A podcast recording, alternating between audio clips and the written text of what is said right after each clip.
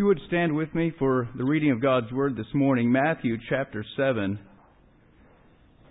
verses 13 through 29. Matthew chapter 7, verses 13 through the end of the chapter. The scriptures say, Enter ye in at the strait gate, for wide is the gate, and broad is the way that leadeth to destruction, and many there be which go in thereat. Because strait is the gate, and narrow is the way which leadeth unto life, and few there be that find it. Beware of false prophets, which come to you in sheep's clothing, but inwardly they are ravening wolves. Ye shall know them by their fruits. Do men gather grapes of thorns or of figs of, or figs of thistles? Even so, every good tree bringeth forth good fruit, but a corrupt tree bringeth forth evil fruit. A good tree cannot bring forth evil fruit, neither can a corrupt tree bring forth good fruit. Every tree that bringeth forth not forth good fruit is hewn down and cast into the fire. Wherefore by their fruits ye shall know them. Not every one that saith unto me, Lord, Lord, shall enter into the kingdom of heaven, but he that doeth the will of my Father which is in heaven. Many will say to me in that day, Lord, Lord, have we not prophesied in thy name, and in thy name have cast out devils, and in thy name done many wonderful works? And then will I pr- profess unto them, I never knew you. Depart from me, ye that work iniquity. Therefore, whosoever heareth these sayings of mine, and doeth them, I will liken him unto a wise man, which built his house upon a rock. And the rain descended, and the floods came, and the winds blew, and beat upon that house, and it fell not, for it was founded upon a rock.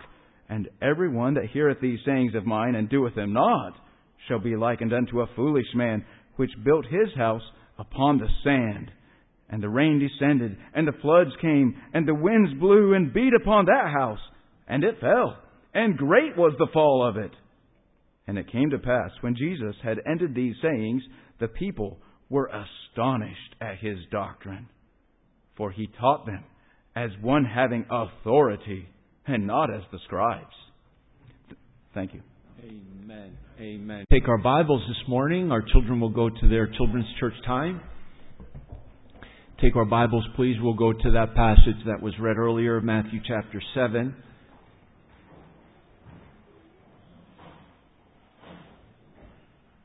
We started a series last week on the parables.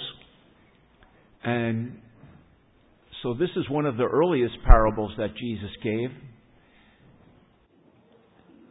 It's well known, of course, to us, the parable of the two builders foolish man, the wise man. The children know this one well.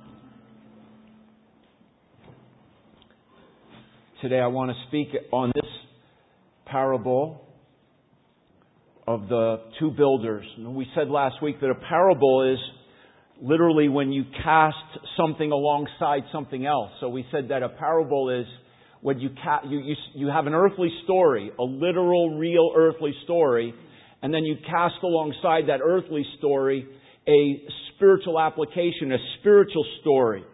So it's the casting alongside. A parable is putting forth one thing beside another. So I defined a parable as an earthly truth cast alongside a heavenly truth to teach a universal, to teach a universal truth.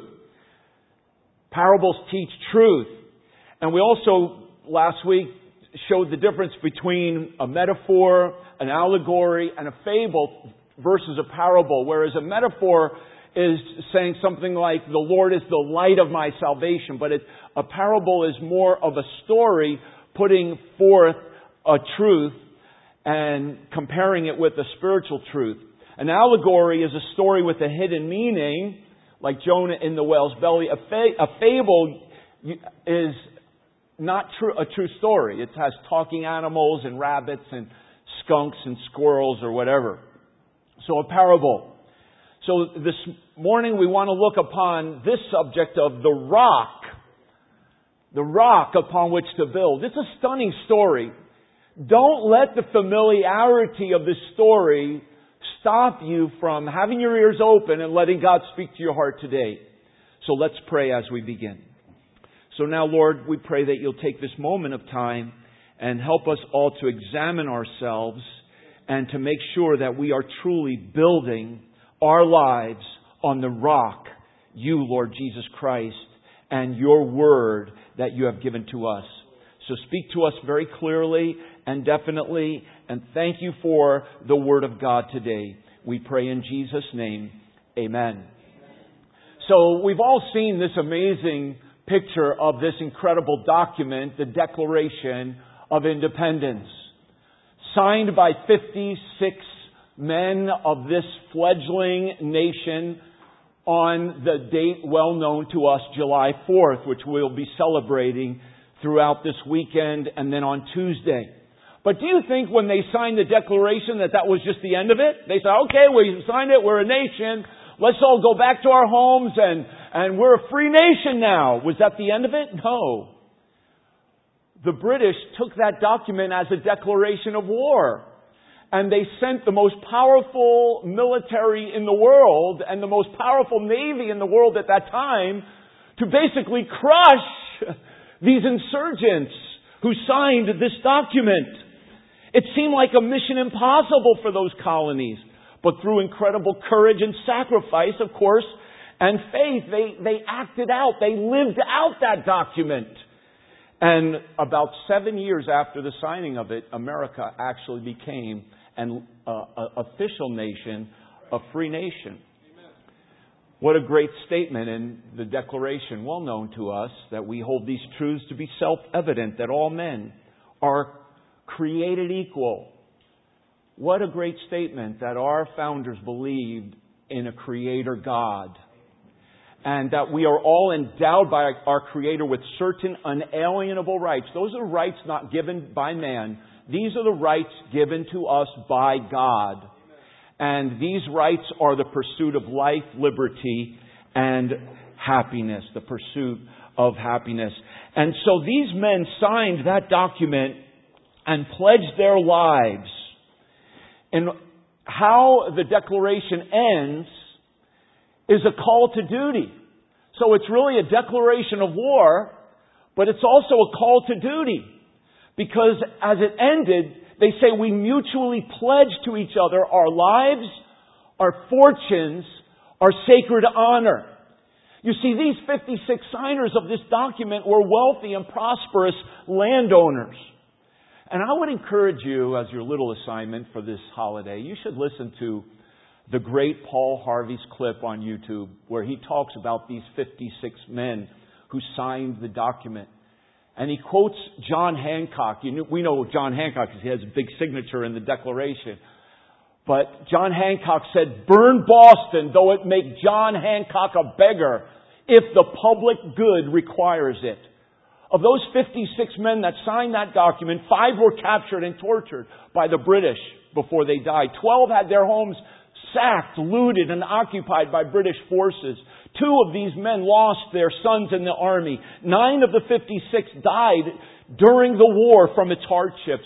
I live out in Queens where, not far from Francis Lewis Boulevard. Maybe you've heard of Francis Lewis Boulevard, but I guarantee you most people in Queens do not know what Francis, who he was. He was one of the signers of the Declaration of Independence.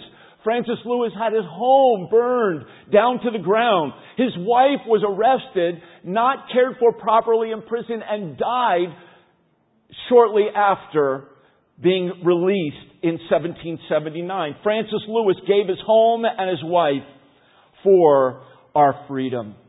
By the way, he's interred at the Trinity Church right down where we do our radio program.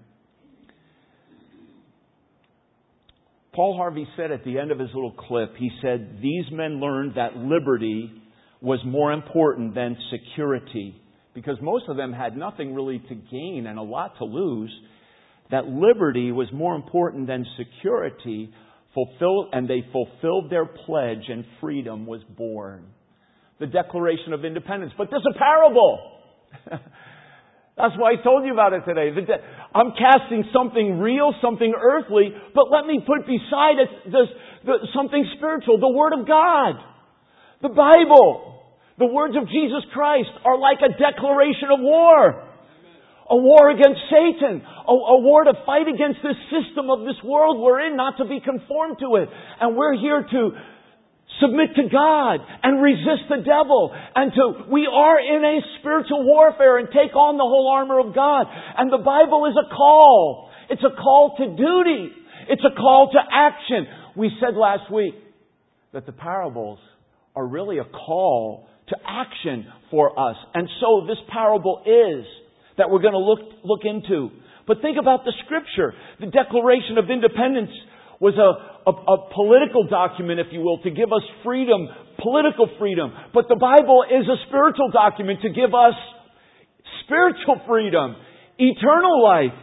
Not just the pursuit of happiness here, but joy forevermore in Jesus Christ, the Word of God. Thank God for the Word of, of God. Thank you, thank God for Jesus who gave us His words. And Jesus is the one who makes us free. He says, the truth shall make you free. And if you know the truth, you shall be free indeed. And later on, we're going to celebrate the Lord's Supper, which is an ordinance. This Lord's Supper declares our freedom. And so really, here's the, here's the spiritual truth cast alongside. Yes, we're celebrating our, our freedoms as a nation, as imperfect as we are. But thank God in Jesus Christ, we have a perfect King. And there's a perfect kingdom that He's going to establish one day. And we have a beautiful ordinance that reminds us of His kingdom coming. And this ordinance declares our freedom. And it also, in a sense, when we take the Lord's Supper, we are making a fresh declaration of warfare that I am a soldier of Jesus Christ and I am here to stand up for Christ in this world that is very much at enmity against God. And this Lord's Supper is also a call to duty and an action. It's not something that we just eat and say, okay, I have done the Lord's Supper, you know. Actually, I don't like that wafer very much inside the cup. It's kind of, but it, it, but it's to cause us to remember the great work of Jesus Christ, beloved. So we're here today to look at the parables in this parable, the, it's so fascinating. This parable concludes one of the most famous sermons of all time. Think of that. The Sermon on the Mount began in chapter 5, and it runs through 6, and it comes through chapter 7, and now Jesus concludes the grand finale of the greatest sermon perhaps of all time with the parable of the foolish and wise builders. Jesus has been using a multitude of metaphors throughout this, this sermon, hasn't he? Hasn't he talked about salt and light? He's talked about moth and rust. He's talked about birds and lilies. He's talking about peas and beans. He's talked about dogs and swine. He's talked about bread and stone and serpents and scorpions and wolves and sheep and thorns and figs and good fruit and bad fruit. Whoa! I mean, Jesus just used the world around him to teach. And he comes to the end of this parable, or end of this sermon, and he tells us some amazing things that we need to really take to heart. He, he told us that the popular road that almost everyone is on, it's not the right road. It's not the right road. That popular road, that broad way leads where? It leads where? To destruction. And if you want to go to heaven, if you want to follow the, the right road, it's what kind of a road? It's narrow. And you can't make it wider than Jesus said. it's a narrow road. So don't try to make it wider. It's a narrow road. But that road will lead to life. By the way, here's a so old painting, I think done uh, a hundred or so years ago called the broad and narrow way. And it's, you can't see it from where you are, but there's Bible verses all throughout it. It's really something to, to actually study and look at this painting or sketch by Charlotte Reihlen. So Jesus talked about this popular road. It seems so right because everyone was on it. It's Broadway. and then he talked about false prophets. And the false prophets look like what? True prophets. The false prophets dress up like sheep. And unless you're wise, you'll be tricked. So there's a lot of deception in this world. And then Jesus, I was passing out tracts recently in Grand Central, and somebody said, You know what? One of the scary, you know, no, he didn't even say that. He said, Do you know the scariest verse in the Bible? I'm like, no. what, what do you think it is? and he said, Matthew chapter 7, not everyone that says to me, Lord, Lord, will enter the kingdom of heaven, even though they boast that they prophesied in his name and in his name cast out demons and in his name did wonderful works. But Jesus said, I never knew you. That is a scary thought. That these who boast of their wonderful works and, and, and imp- had such impressive performances and loud professions were never saved. So Jesus is tying all this in now. He's tying everything he said into this closing story, this closing parable.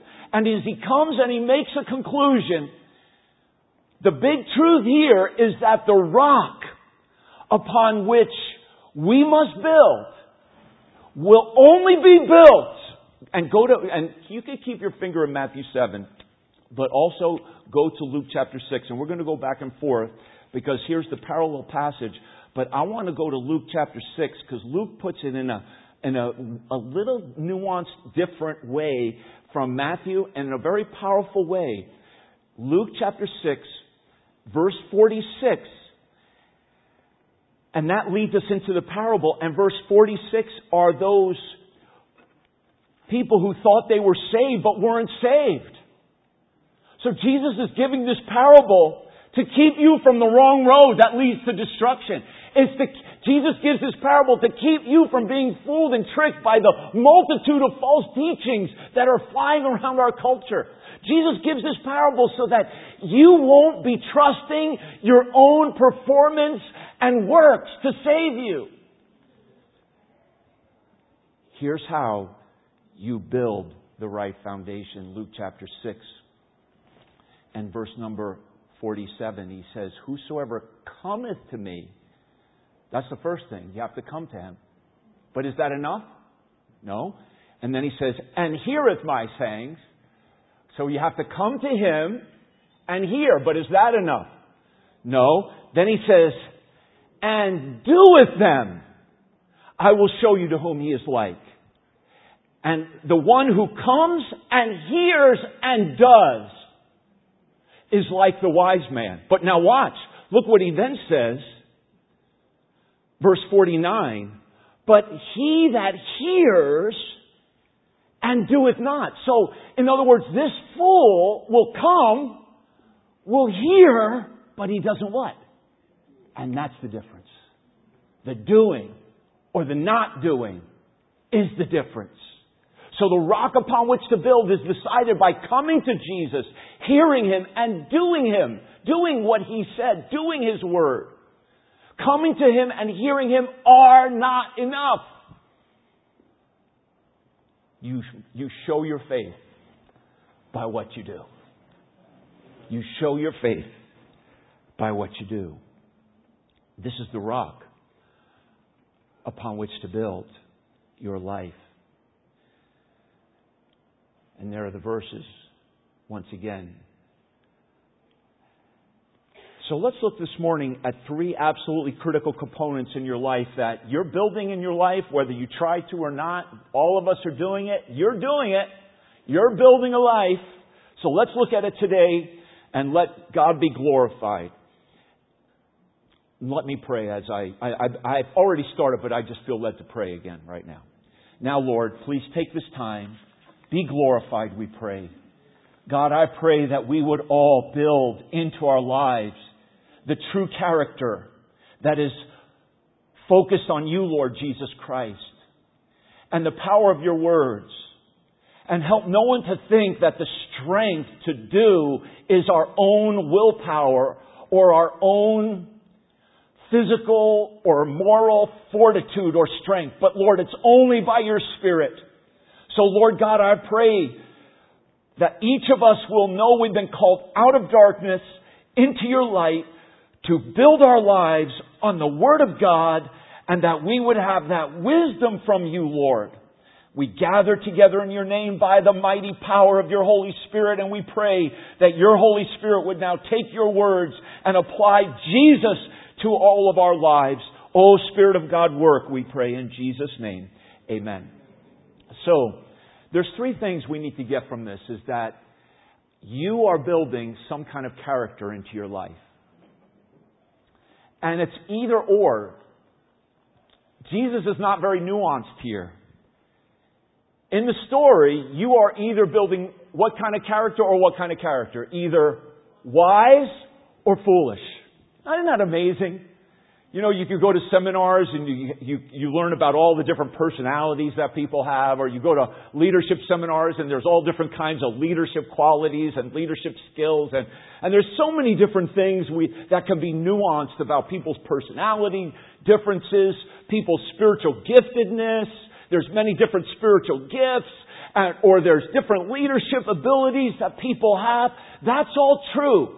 But the kind of character that you are developing in your life is either or. It's either wise or it's foolish. That's what Jesus said, not me. Build your life on coming to Jesus, hearing Jesus, and doing what He said. Jesus simplifies everything down to it, doesn't He? So we need to have wisdom. Now, Matthew talks about the wise man and the foolish man. If you go there, Luke doesn't mention the wise or the foolish man in that Luke 6 passage, but Matthew does mention the wise man in Matthew chapter 7, verse 24.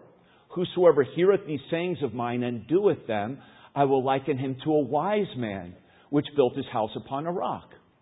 And then verse 26, everyone that heareth these sayings of mine and doeth them, not shall be likened unto a foolish man, which built his house upon the sand. So just because you're here today doesn't mean you're necessarily wise.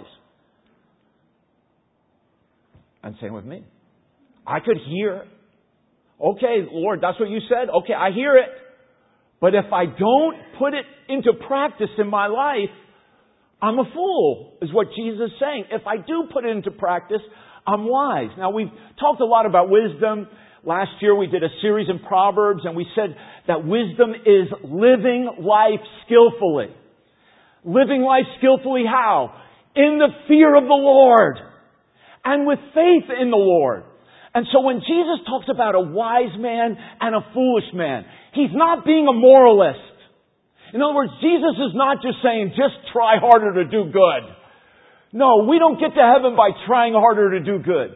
We don't build wise character in our life by trying harder and doing good through our own moral strength. Jesus is not endorsing a moral, uh, a behavior modification here. Just work harder. Just try a little bit more. This isn't the power of the flesh. We cannot live a wise life in the power of the flesh.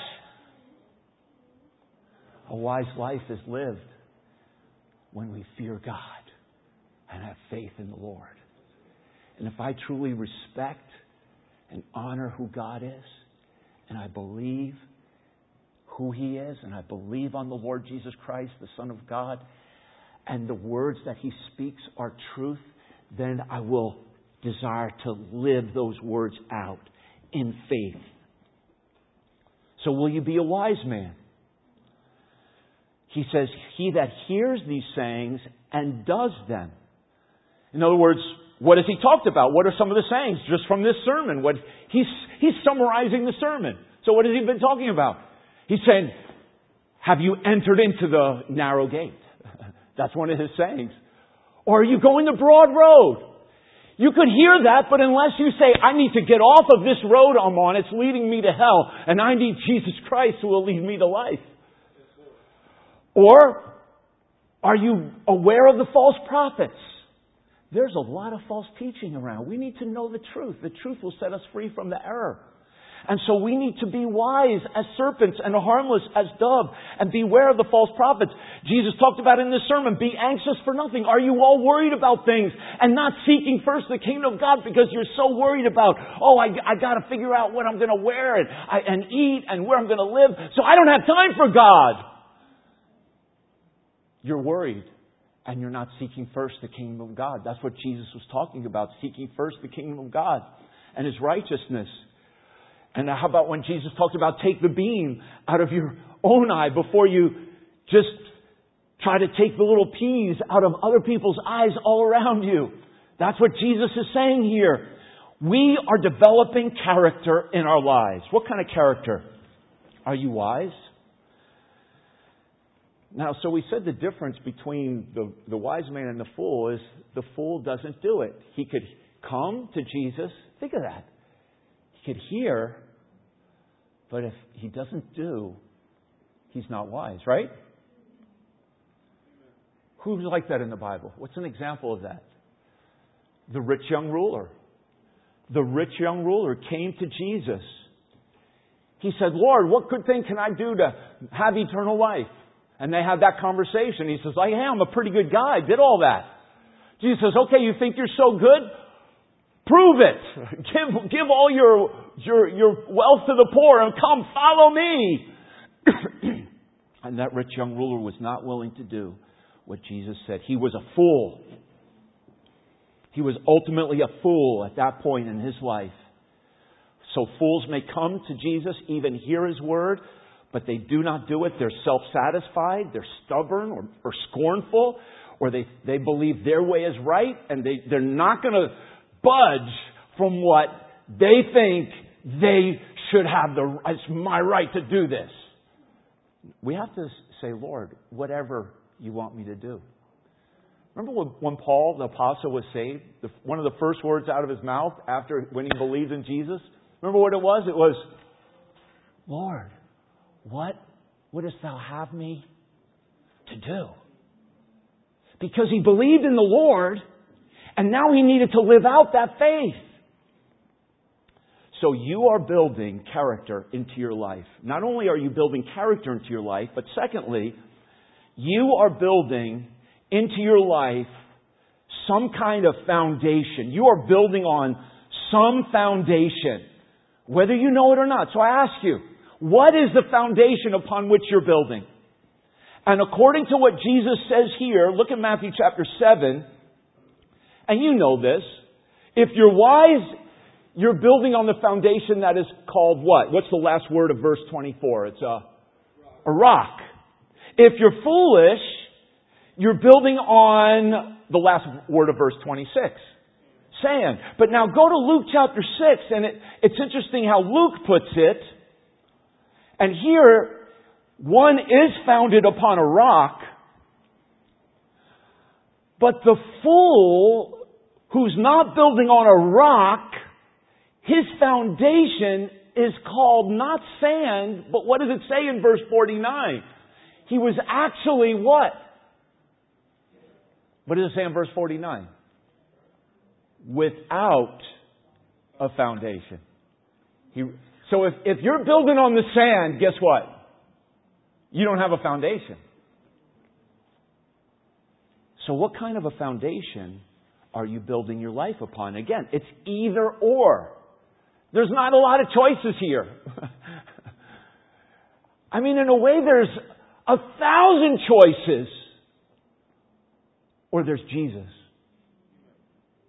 And the thousand choices will lead you to be to build a character of foolishness and will lead you not to have a foundation. No foundation, a foundation of sand. Or if it's Jesus, you will build the character of wisdom and you will be you will have a foundation that is solid. Solid. You know, people's lives are so unsolid so, so weak and flimsy, and they're always falling and, and always failing and always uh, uh almost on the edge of like, I give up, I quit, I quit everything. I quit my job. I quit my marriage. I quit church. I quit God. No. You, you gotta build on the foundation so you're, you're, you're sure. You're steady. You're, you're not just moved with every wind of doctrine. All of us are building on a foundation of some kind. And these two men actually had a lot in common when you think about it, don't they? They both believed they needed to build something to live